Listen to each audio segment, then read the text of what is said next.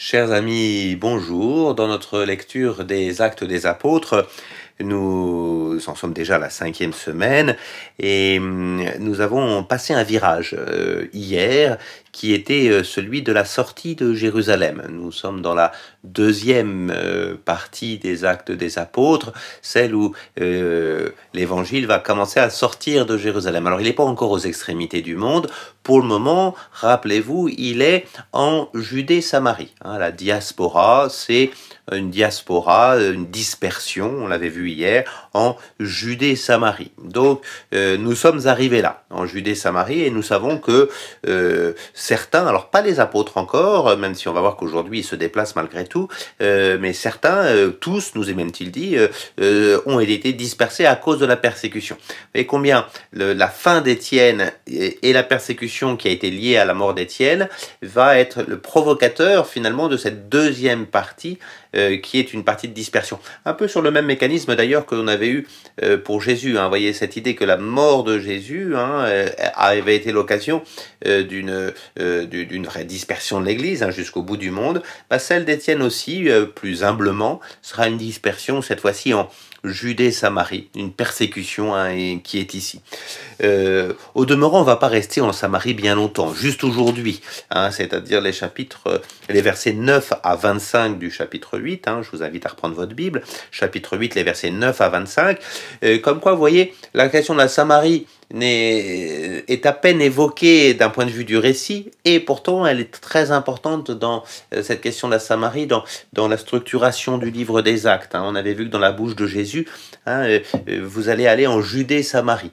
Pourquoi est-ce qu'elle est si importante alors qu'on va y passer que quelques versets? Et bien précisément, on l'a vu hier à la fin de notre séance, précisément parce que la question de la Samarie, c'est la question de l'unité du peuple juif, entre juifs et samaritains. Donc ça commence par, si vous voulez, avant que l'évangile parte au bout du monde, il faut que le peuple élu soit unifié. Et c'est l'Esprit Saint qui va unifier Juifs et Samaritains sous l'annonce de Jésus-Christ en quelque sorte. Juifs convertis au christianisme et Samaritains qui vont se convertir, on va le voir aussi au christianisme, sous l'annonce de Jésus-Christ. Voilà un peu où on en est au moment où on commence l'épisode de Simon le magicien. J'essaie de vous donner un peu au début de chaque partie les enjeux théologiques et puis aussi la structuration du livre et la manière dont Luc nous raconte l'histoire. Il n'a pas choisi de raconter beaucoup de choses en Samarie. N'oublions pas, ça aussi, je fais une petite parenthèse, puisque l'épisode d'aujourd'hui était un peu plus simple, que Luc est un historien, et dans son historiographie, il fait des choix. Vous voyez bien qu'il a décidé de suivre quelques personnages, Pierre, Paul, Étienne, on a eu Pierre et Jean au début, on aura Paul à la fin, on avait eu Étienne, là on va avoir Philippe, qu'on va suivre un tout petit peu, à la fois en Samarie et puis également sur la route de Gaza, l'épisode que nous verrons demain. Vous voyez, au fond, un bon historien, il ne raconte pas tout. En tout cas, le but de Luc, c'est pas tant de faire la chronique de tous les événements qui se sont passés, mais de nous donner le mouvement, les articulations du début de l'évangélisation. Donc il fait des choix, et son choix aujourd'hui, c'est de nous emmener pour un épisode en Samarie. Alors, il y avait, je lis à partir du verset 9, déjà auparavant dans la ville, donc il est parti en Samarie, on le sait depuis déjà le verset 5 qu'on a lu hier, un homme appelé Simon qui exerçait la magie et jetait le peuple de Samarie dans l'émerveillement. Il se disait quelqu'un de grand, et tous, du plus petit au plus grand, s'attachaient à lui. Cet homme, disait-on, est la puissance de Dieu, celle qu'on appelle la grande. Voilà. Donc, un homme qui a du charisme, indiscutablement. Mais à tel point qu'on nous dit, verset 11, il s'attachait donc à lui parce qu'il y avait longtemps qu'il les tenait émerveillés par ses sortilèges. Donc, on a un homme de magie. Donc la magie, c'est quelque chose que le judaïsme et le christianisme repoussent. Il y a des sortilèges, on fait appel à des forces obscures. Voilà, donc cette magie, elle est là. Mais les gens, quand ils eurent cru à Philippe qui leur annonçait la bonne nouvelle, remarquez à nouveau le mot d'annoncer la bonne nouvelle, euangelizomai, la bonne nouvelle, l'évangile du royaume de Dieu et du nom de Jésus-Christ, ils se firent baptiser hommes et femmes.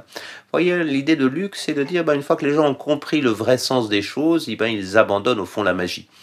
Et il y a une profondeur ô combien plus grande dans les émerveillements de l'évangile que dans les émerveillements de sortilèges qui au fond sont à condamner. Et donc ils se firent baptiser hommes et femmes. On a les premiers baptêmes hors de Jérusalem, voyez, et il se passe justement en Samarie. Alors Simon lui-même crut à son tour. Simon va lui aussi être comme subjugué, lui qui est pourtant homme de magie, subjugué par l'évangile. Ayant reçu le baptême, il ne lâchait plus Philippe. Il était dans l'émerveillement à la vie des signes et des grands miracles qui s'opéraient sous ses yeux.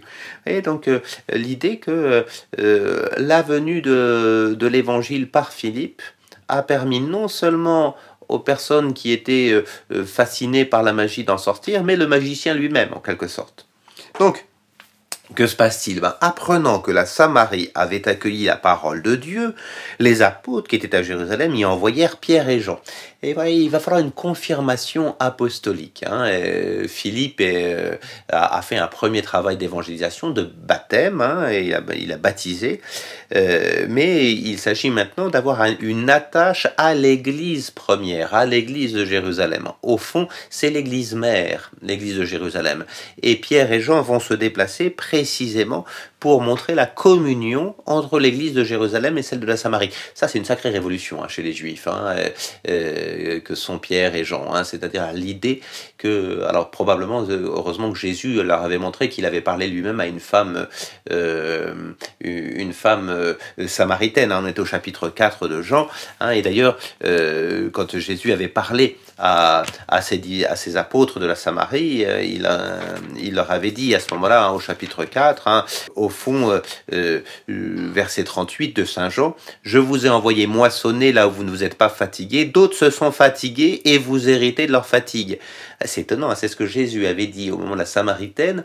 Il y en a d'autres qui... vous n'êtes pas fatigués. D'autres se sont fatigués. C'est d'autres, c'est sans doute Philippe. Voyez-vous, Philippe, il s'est fatigué à annoncer l'évangile et au fond, Pierre et Jean arrivent, ils n'ont plus besoin de se fatiguer beaucoup. Donc ils descendirent, verset 15 du chapitre 8 toujours, chez les Samaritains et prièrent pour eux afin que l'Esprit Saint leur fût donné, à eux aussi. Il n'était encore tombé sur aucun d'eux. Donc cet Esprit Saint, ils ont été baptisés, mais ils n'ont pas encore été, on peut dire en quelque sorte, confirmés, pour faire un raccourci un peu rapide de la vie sacramentelle de l'Église. Ils avaient seulement été baptisés au nom du Seigneur Jésus, alors Pierre et Jean se mirent à leur imposer les mains et ils recevaient l'Esprit Saint. Après le baptême, au nom de Jésus, le don de l'Esprit Saint, tout comme c'est arrivé pour les apôtres et pour tous ceux qui ont été jusque-là, qui ont reçu l'Esprit Saint. Baptême, puis Esprit Saint. C'est au fond, voyez-vous, l'imposition des mains qui restera dans l'Église le geste par excellence d'intégration à l'Église apostolique, par cette imposition des mains, parce qu'il y aura vraiment le don de l'Esprit Saint. Alors ça, on le doit déjà à l'Ancien Testament, où dans l'Ancien Testament, l'imposition des mains était le signe du don de l'Esprit Saint. Voilà, cette fois-ci, l'Esprit Saint est donné pleinement ici par Pierre et par Jean, et avec, si vous voulez, quelque chose de supplémentaire par rapport au baptême, un complément du baptême qui est fait ici.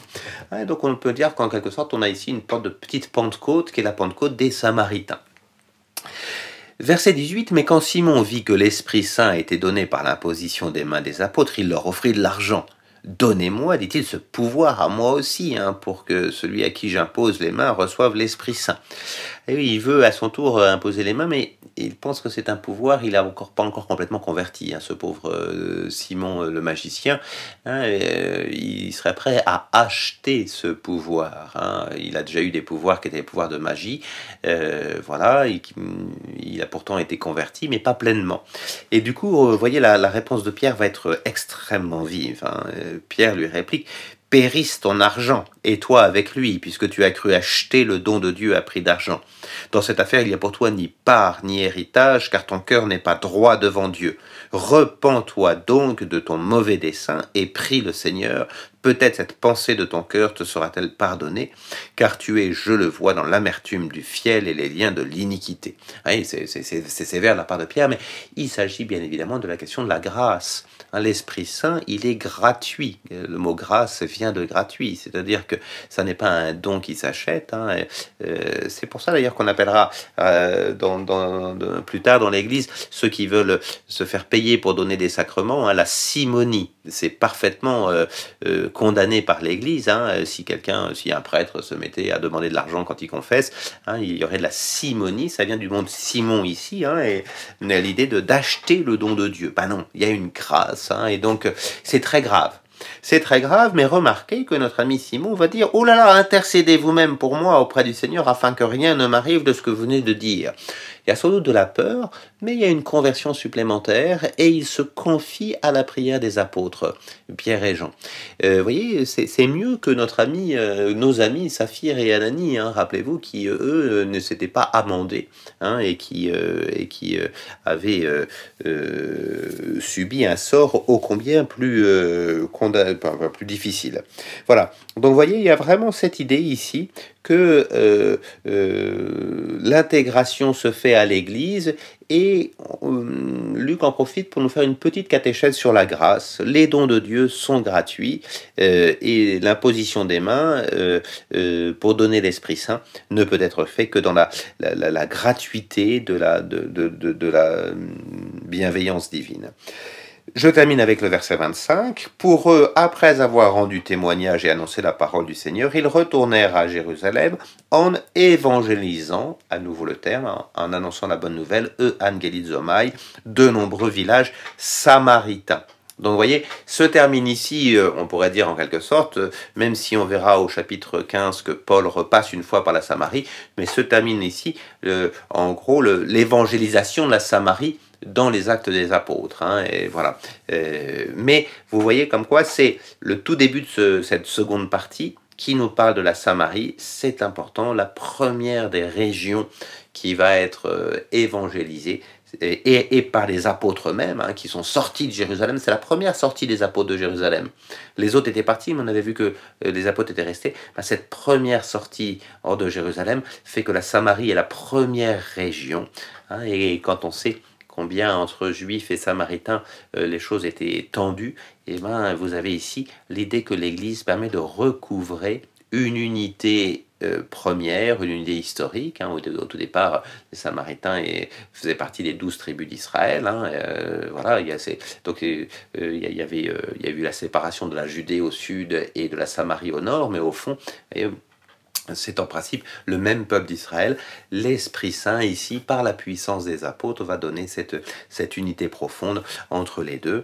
Voilà, et nous avons ici ce personnage de Simon, particulièrement attachant finalement, malgré ses incompréhensions, et qui demande cette conversion, belle conversion de la Samarie ici. Voilà, demain, nous retrouverons Philippe, qui continue son œuvre, non plus en Samarie, mais nous le verrons sur la route de Gaza. À demain.